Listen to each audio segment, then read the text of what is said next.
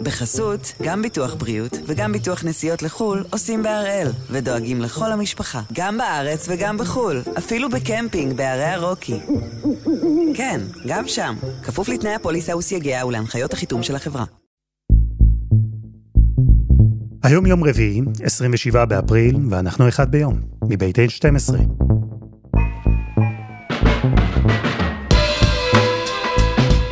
אני אלעד שמחה יופה, אנחנו כאן כדי להבין טוב יותר מה קורה סביבנו, סיפור אחד ביום, כל יום.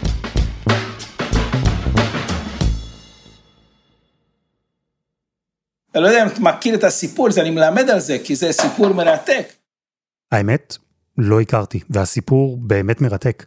הסיפור שפרופסור דני כהן, מבית הספר לאפידמיולוגיה ובריאות באוניברסיטת תל אביב, מקפיד ללמד בכל שנה את הסטודנטים שלו. הסיפור על התפרצות מסתורית של חיידק הסלמונלה במשך כמה חודשים בין אלף תשע מאות תשעים וארבע ל-אלף תשע מאות תשעים וחמש. ב-אלף תשע מאות תשעים וארבע, משהו כמו ארבעת אלפים מקרים הוספו לעקומה האפידמית של סלמונלה. ראו פה שיש בהחלט תחלואה כל הזמן, לא חשבו שאולי איזו סלמונלה מיוחדת או משהו כזה, וההתפרצות הזאת זוהתה על ידי עודף תחלואה או התפרצויות שהופיעו במקומות אחרים בעולם, באנגליה, בארצות הברית, בווילס. מה שקרה בחודשים האלה, דצמבר תשעים וארבע, ינואר תשעים וחמש, זה שבמקביל לעלייה חדה מאוד, במקרה הסלמונלה בישראל, זיהו גם בכמה מקומות בעולם התפרצות של החיידק. אלא שבעולם, זה קרה בעיקר באנגליה ובארצות הברית, ההתפרצויות האלה היו מאוד נקודתיות. הן קרו במקומות מאוד ספציפיים. בקהילה היהודית אורתודוקסית ואולטרה אורתודוקסית, ומה עשו אז? לקחו ילדים שחלו, אוקיי, כי רוב התחלואה הייתה בילדים, ו- ושאלו אותם מה הם אכלו, לעומת ילדים שהיו בריאים. היה אימות לכך שהמקור הוא בעצם בבמבה, של אחד מהמפעלים הגדולים ביותר, אם לא הגדול ביותר, של במבה בישראל. זה לקח זמן, עד שהבינו שהבמבה, או ליתר דיוק, חמאת הבוטנים, חומר הגלם, היא האשמה. זה לקח זמן, כי בין היתר היה גם קשה למצוא קבוצת ביקורת, כלומר, ילדים שלא אכלו במבה. ובסוף, כשכבר הבינו מה בדיוק קרה, רוב החבילות הנגועות לא היו בתוקף והוסרו בקלות כולן מהמדפים. כולם אגב היו בסדר, כל הילדים החלימו בקלות. באוסם דיברו אז אפילו על חשד לחבלה מכוונת, ובישראל הבינו אז שצריך להדק את הפיקוח, לשפר את מנגנוני הניטור. והפרשה הזו הסתיימה ונשכחה. אז היה מין קטע כזה בעיתון, אוקיי, וזהו, וזאת הייתה עם ההתפרצויות הגדולות ביותר שקרו אי פעם, עם אלפי מקרים. אז עם הבמבה.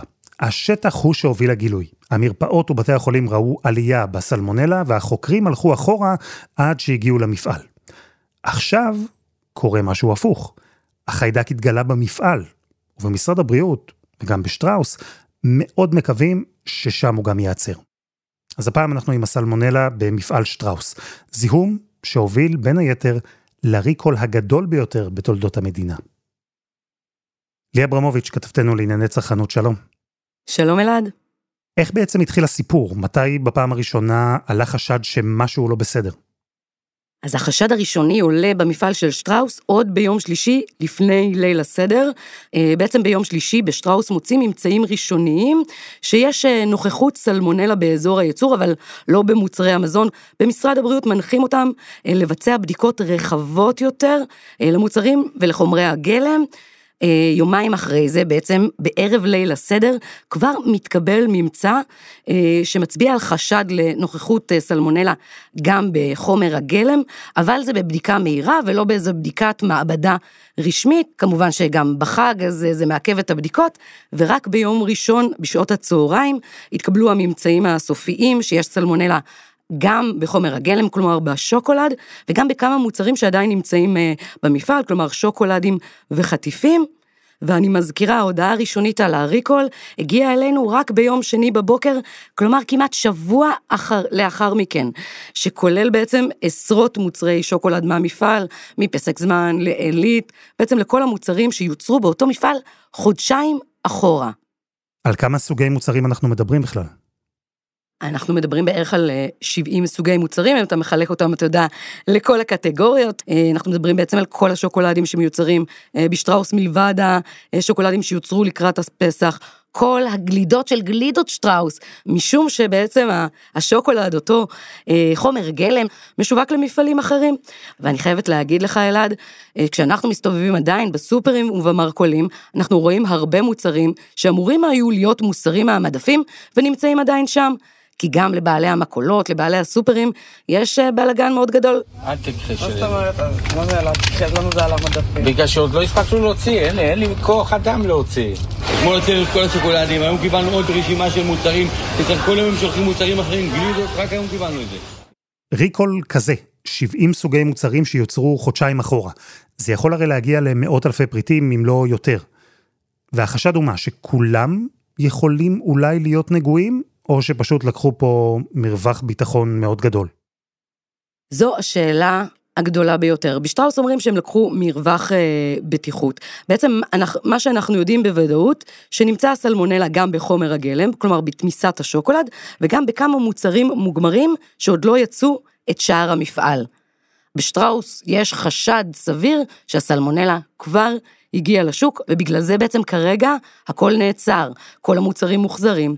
המפעל בעצם מושבת, קווי הייצור נסגרו גם בעוד שלושה מפעלים אחרים, אנחנו לא יודעים מתי הם ייפתחו, כי עכשיו עדיין אין תשובות לכל השאלות שאנחנו רוצים לדעת, כלומר מאיפה הזיהום, האם זה הגיע לשוק, האם אנשים חלו, כמה זמן בעצם המוצרים האלו מזוהמים, זה המצב שאנחנו נמצאים בו כעת.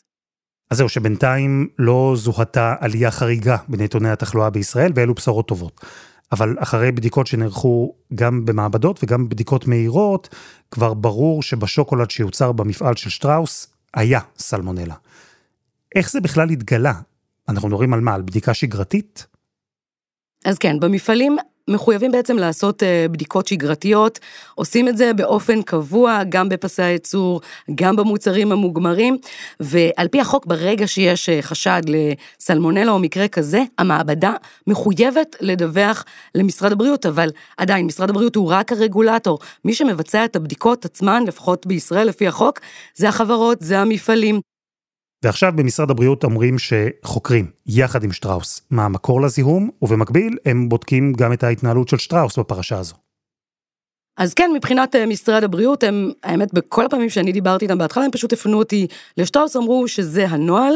היום בעצם התראיינה גם דוקטור שרון אלרועי פרייס, והיא הסבירה שלפעמים רק חשד לא מוביל למקרי סלמונלה. צריך להבין שהרבה מאוד פעמים מתקבלות דגימות מכל מיני משטחים סביבתיים שלוקחים דגימה ויוצא חיידק חיובי, וזה לא אומר שצריך לעשות ריקו לכל המוצרים. יש תהליך מסודר לבדוק את הדבר הזה, אבל אי אפשר כל פעם שמוצאים ממצא חיובי במשטח, לעשות ריקו לכל המוצרים, כי יכול להיות שזה לא בעל משמעות. מבחינה חוקית, רגולטורית, שטראוס התנהלו בצורה אה, טובה, אבל עדיין, אנחנו מדברים על שישה ימים, שהציבור בישראל, שבתוכם נזכיר, יש את כל הפסח, מה שנקרא, כולנו אכלנו הרבה מאוד שוקולדים, הרבה מאוד חטיפים, הרבה מאוד ממתקים, ונשאלת השאלה, האם במקרה כזה אה, גדול, שאנחנו מדברים על מיליונים של מוצרים בריקול הכי גדול שנעשה בישראל, אה, מעולם, לא היה כדאי שכבר עם החשד הראשוני, היו ננקטות, ננקטות פעולות יותר דרסטיות, כי הרי בסופו של דבר, כן בחברה החליטו לעשות ריקול החזרה מחדש של חודשיים אחורה. כלומר, הם לוקחים טווחי זמן מאוד ארוכים, שממה שאני שומעת בשוק, עלולים להעיד על זה, שחיידק הסלמונלה הזה נמצא לא מעט זמן בחברה, אבל במבחן התוצאה, רק שישה ימים לאחר החשד הראשוני, יש ריקול כזה גדול, שהתחיל בשוקולדים, עכשיו המשיך לגלידות, ולעוד אה, מוצרים נוספים, שבעצם מיוצרים במפעלים אחרים. יש הרבה שאלות, והחקירה עדיין בעיצומה. למשל, מתי בדיוק ידעו בשטראוס? באיזה שלב דיווחו? איך זה בכלל קרה? וגם מה ההיקף של הזיהום? גם זה עדיין לא ממש ברור. ולנו יש עוד שאלה להוסיף. איך עובד הפיקוח? מה המנגנון שאמור לדאוג שמקרים כאלה לא יקרו? אבל קודם, חסות אחת, וממש מיד חוזרים.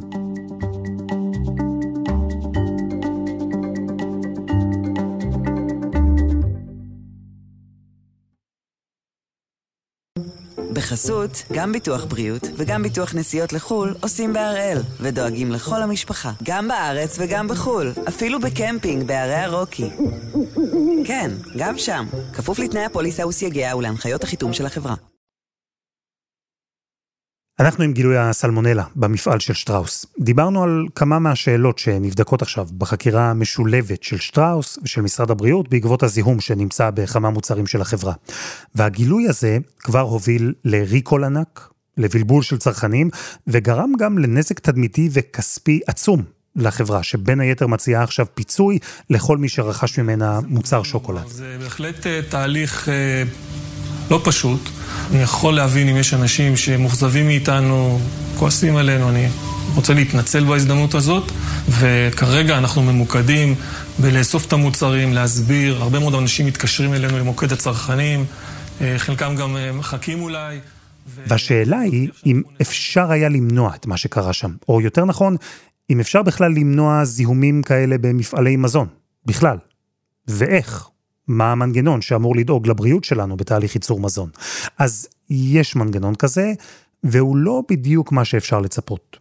ליאת הסל מכירה את המנגנון הזה מצוין, מכל הצדדים שלו, כי היא לא רק עורכת דין, היא גם מהנדסת מזון. ולטובת הגילוי הנאות, שטראוס היו לקוחות שלה בעבר, היא עצמאית ולא עבדה איתם בשנה האחרונה. ליאת אגב לא מאוד הופתעה ממה שקורה בימים האחרונים. זיהומים מיקרוביאליים, לאו דווקא סלמונלה, זיהומים מיקרוביאליים בכלל, זה משהו שקורה כל הזמן. אפשר להגיד שהוא בלתי נמנע, מכיוון שחיידקים ומיקרואורגניזמים מקיפים אותנו מכל עבר, הם נמצאים באוויר, הם נמצאים במים, הם נמצאים על האדמה, הם נמצאים על הידיים שלנו, על הידיים של העובדים במפעל, ורובם לא מזיקים. הבעיה שלנו היא עם הפתוגנים, החיידקים המזיקים, וסלמונלה היא אחד מהם, ועליהם צריך לשמור, וצריך להקפיד שהם לא יתרבו, וצריך לנקוט בתנאי ייצור נאותים, על מנת להבטיח שהם בשליטה כל הזמן. אבל לא תמיד אפשר לשלוט על הכל. מאז ומתמיד זיהומים כאלה קרו וקורים. ליאת לא הופתעה מזה שנמצאה סלמונלה במפעל מזון. היא כן הופתעה מההיקף. היא אגב אומרת שלדעתה שטראוס לקחו מרווחי ביטחון גדולים. יש גם קולות אחרים שטוענים שהריקול הענק הזה הוא נולד מחשש שהזיהום שם מאוד גדול. שוב, אנחנו לא יודעים מה ההיקף, הדבר הזה עדיין נחקר. אבל ליאת לא הופתעה מזה שיש סלמונלה, ובייחוד מזה שיש סלמונלה במפעל שוקולד. סלמונלה בדרך כלל קורית בחומרי גלם מהטבע שבאים במגע עם אדמה. אני יכולה להזכיר לך שלפני כמה שנים היה אירועים של סלמונלה בתחינה, והיה גם אירוע של סגירה של מפעל, סגירה זמנית, ואחר כך הוא נפתח מחדש. כי הסומסום, כשקוצרים אותו ואורזים אותו ואורמים אותו, נמצא על האדמה, ומאוד מאוד קל שהוא, שהוא יזדהם. וככל הנראה, זה מה שמשערים, אבל כמובן זה עוד לא הוכח, ככל הנראה גם מה שקורה עכשיו, יכול להיות שמקושר לפולי הקקאו. שמעתי כבר על המון אירועים של זיהומים בסלמונלה במוצרים מבוססי שוקולד באירופה בחודשים האחרונים. אז יכול להיות שאולי אולי פולי הקקאו שמגיעים ממדינה מסוימת או מספק מסוים הם המקור לזיהום. זה עוד לא הוכח, אז זה רק השערה בינתיים. סלמונלה הוא חיידק צואתי. הוא נמצא בבני אדם וגם בחיות, כך שלא מפתיע שחומרי גלם מהאדמה יהיו נגועים מדי פעם. פולי קקאו הופכים במפעל לשוקולד נוזלי. בשוקולד נוזלי, חיידקים שנמצאים בפולים יכולים להתרבות. חיידקי סלמונלה למשל. ואז כשהשוקולד הנוזלי הופך למוצק, החיידקים פשוט נשארים שם. וכן, זה לא הכי נפוץ בעולם בשוקולד. בביצים נגיד הסיכון הרבה יותר גבוה. אבל זה קורה גם בשוקולד. ומי שאמור לבדוק את המזון, לבדוק אם הוא נקי, זו החברה שמייצרת אותו. כמעט בכל תקני המזון נמצא דרישה של לבצע בדיקה, ושהסלמונלה תהיה בשיעור של אפס, בדרך כלל במדגם או של עשרים או של עשרים וחמישה גרם.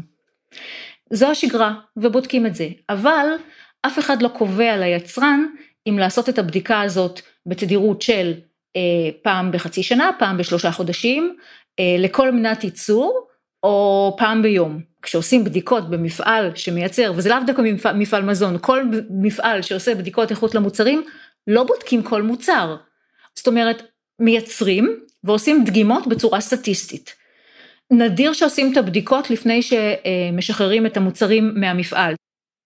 אם תרצו לפתוח מפעל לייצור מזון בישראל, אז קודם כל תצטרכו עוד לפני שהמפעל ייפתח בכלל, להעביר למשרד הבריאות תוכניות מפורטות. איזה מזון אתם מייצרים, באיזה חומרי גלם תשתמשו, מה הליך הייצור, אתם תצטרכו לבדוק את המזון שאתם מייצרים, באופן מדגמי, אקראי, לא את הכל. ואת הבדיקות, חלק מהן לפחות, סביר להניח שתעשו אחרי שהמוצר כבר יצא מהמפעל. אחרי שכבר יגיע לחנויות. למה? עלויות. העלויות הן מטורפות. כל הבדיקות האלה עולות הרבה מאוד כסף. כל בדיקה כזאת של סלמונלה זה כמה עשרות שקלים. עכשיו, זה פר מוצר. עכשיו, צריך להכפיל את זה. כמה מנות ייצור ייצרנו, כמה ימי ייצור ייצרנו וכן הלאה. זה עלויות מטורפות. בסופו של דבר זה היה מתגלגל על הצרכנים, כמובן. זאת אומרת, ברגע שמעלים את הפיקוח, את הדרישה, יש לזה עלויות. ולכן אה, אה, עושים את הבדיקות האלה על המוצרים, אחרי שהם כבר יוצאים לשוק, בצורה אקראית, רנדומלית, לפי, לפי תדירות מסוימת. סלמונלה הוא אחד מהחיידקים שאם יצרנית מזון מוצאת שיעור חריג שלו במוצר שלה, היא מחויבת להודיע מיד למשרד הבריאות. מי שעורכות את הבדיקות הן מעבדות, מעבדות שצריכות לקבל את אישור משרד הבריאות. במפעלים קטנים יותר משתמשים במעבדות חיצוניות, מפעלים גדולים לפעמים מחזיקים גם מעבדות משלהם. ומשרד הבריאות יכול להגיד ליצרניות שהן צריכות לבדוק יותר, או לבדוק אחרת. אבל אין כללים, אין חוקים כתובים. הם מפקחים, והם לפעמים אומרים, אבל אנחנו לא חשופים לזה, מכיוון שזה הדברים שמתנהלים כדיאלוג בינם לבין היצרנים. זאת אומרת, זה לא דברים שהם מפורסמים, בחברה זו וזו נדרשים לעשות פיקוח בתדירות של כך וכך. זה דברים שקורים ביומיום, אבל אף אחד מאיתנו לא מודע להם. הם לא, הם לא מפורסמים והם לא שקופים. ואין גם, אין גם מדיניות מפורסמת או, או קבועה מראש, דרך אגב, ל, ל, לא רק בישראל, גם בשום מקום בעולם. אין מדיניות שאומרת, אה, בתעשיית החלב צריך לדגום בתדירות כזאת וכזאת, בתעשיית השוקולד ככה וככה. זה לא מוזר, זה, זה, בעיניי זה נורא מוזר, לא? יש כל כך הרבה שונות בין יצרנים שמאוד מאוד קשה להכיל כללים אחידים וקבועים מראש. תדירות מסוימת יכולה להיות מתאימה ליצרן עם, בוא נגיד ככה, רמת איכות מסוימת, וליצרן אחר שיש לו רמת איכות הרבה יותר גבוהה ומחמירה, אולי הוא יכול לעשות תדירות נמוכה יותר. זאת אומרת, יש הרבה מאוד פרמטרים שהם חלק ממדיניות האיכות של חברה, והם משפיעים על תדירות הבדיקה. כל מי שדיברנו איתו, גם ליאת, גם אחרים, אמרו לנו שהפיקוח בישראל דומה לזה שבמדינות אחרות במערב, אולי אפילו מחמיר יותר משל חלקן. וזה קורה בין היתר גם בגלל טראומה. פרשה כואבת וקשה שכמה עובדים במשרד הבריאות שהיו אמורים לפקח על בטיחות של מוצר מזון, הורשעו בה. אנחנו מדברים על פרשת מזון התינוקות, רמדיה. בגלל חומרת האירוע, ובגלל שמדובר היה על מזון מיובא, אז הורשעו שם הבכירים בשירות המזון, בגלל הכשל שלהם לפקח. זאת אומרת, היה שם פורמולה לתינוקות שלא הכילה ויטמין בי אחד, שאמור היה להיות שם לפי רשימת הרכיבים. כנראה שתעודות האנליזה של המנות שיובאו, לא היה בהם את ה-בי אחד, ואף אחד לא ראה את זה, לא עצר את זה, ולא אמר, לא שם לב לזה, גם לא אצל רמדיה, וגם לא בשירות המזון, ולכן מבחינת כולם, מבחינת כל שוק המזון, זו הייתה פרשה מכוננת, מכיוון שהיא ביססה את האחריות של שירות המזון, ושל משרד הבריאות, לבריאות הציבור, בצורה שבה היא מפקחת, ובוודאי שהם לוקחים את זה מאוד ברצינות, והם מפקחים, כאילו, האינטרס העיקרי שמוביל אותם, זה בריאות הציבור. פרשת רמדיה אולי הדקה את הפיקוח מצד משרד הבריאות, אבל המנגנון נשאר דומה.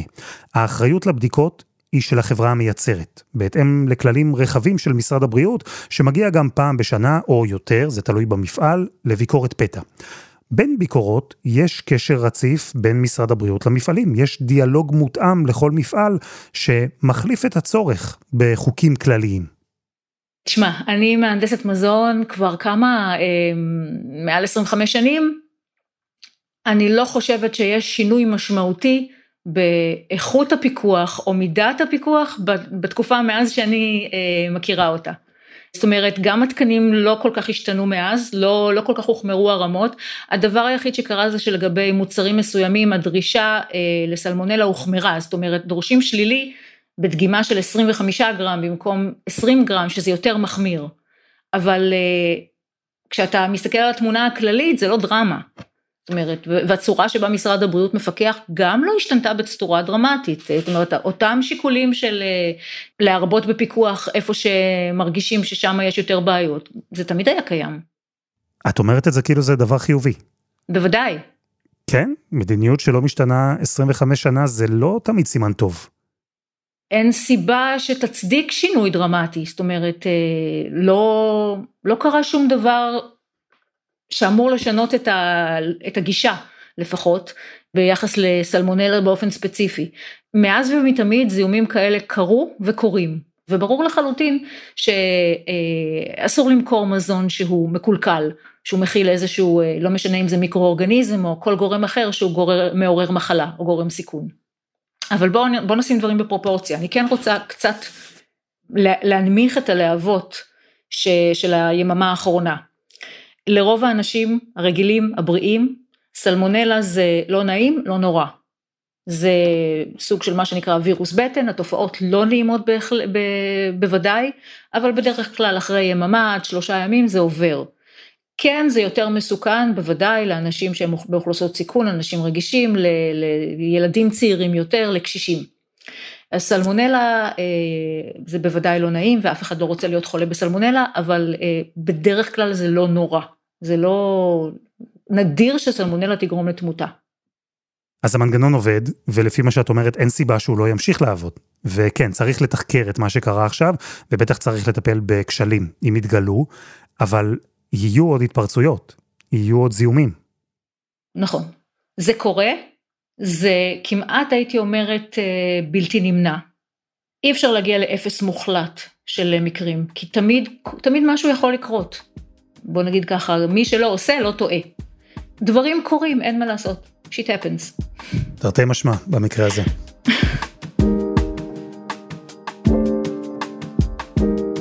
ליאת הסל, תודה רבה. תודה רבה לך. ותודה לפרופסור דני כהן וללי אברמוביץ'.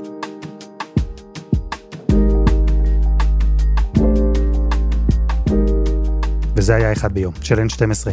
אנחנו ממשיכים לחכות לכם בקבוצה שלנו בפייסבוק, חפשו אחד ביום, הפודקאסט היומי. העורך שלנו הוא רום עתיק, תחקיר והפקה דני נודלמן, רוני ארניב ועדי חצרוני, על הסאונד יאיר בשן שגם יצר את מוזיקת הפתיחה שלנו, ואני אלעד שמחיוף, אנחנו נהיה כאן גם מחר.